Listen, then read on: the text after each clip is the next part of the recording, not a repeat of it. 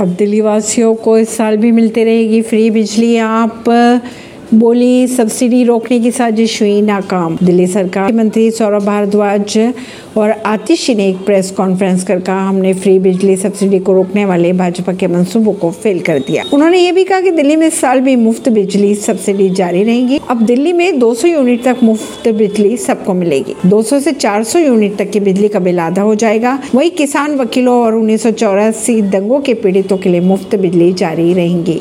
ऐतिहासिक gateway of India में देखी गई दरारें मरम्मत पर आ सकते हैं। नौ करोड़ रुपए खर्च। गेटवे ऑफ़ इंडिया कमज़ोर पड़ता जा रहा है। दरअसल केंद्रीय संस्कृति मंत्री के अनुसार गेटवे ऑफ़ इंडिया के संरक्षण और मरम्मत के लिए पुरातत्व और संग्रहालय विभाग ने एक विस्तृत साइट प्रबंध योजना तैयार कर ली है। पीएम की डिग्री मांग कर फंसे केजरीवाल, गुजरात हाईकोर्ट ने ठोका जुर्माना। ऐसी खबरों को जानने के लिए जुड़े रहिए जनता श्रेष्ठता पॉडकास्ट से। दिल्ली से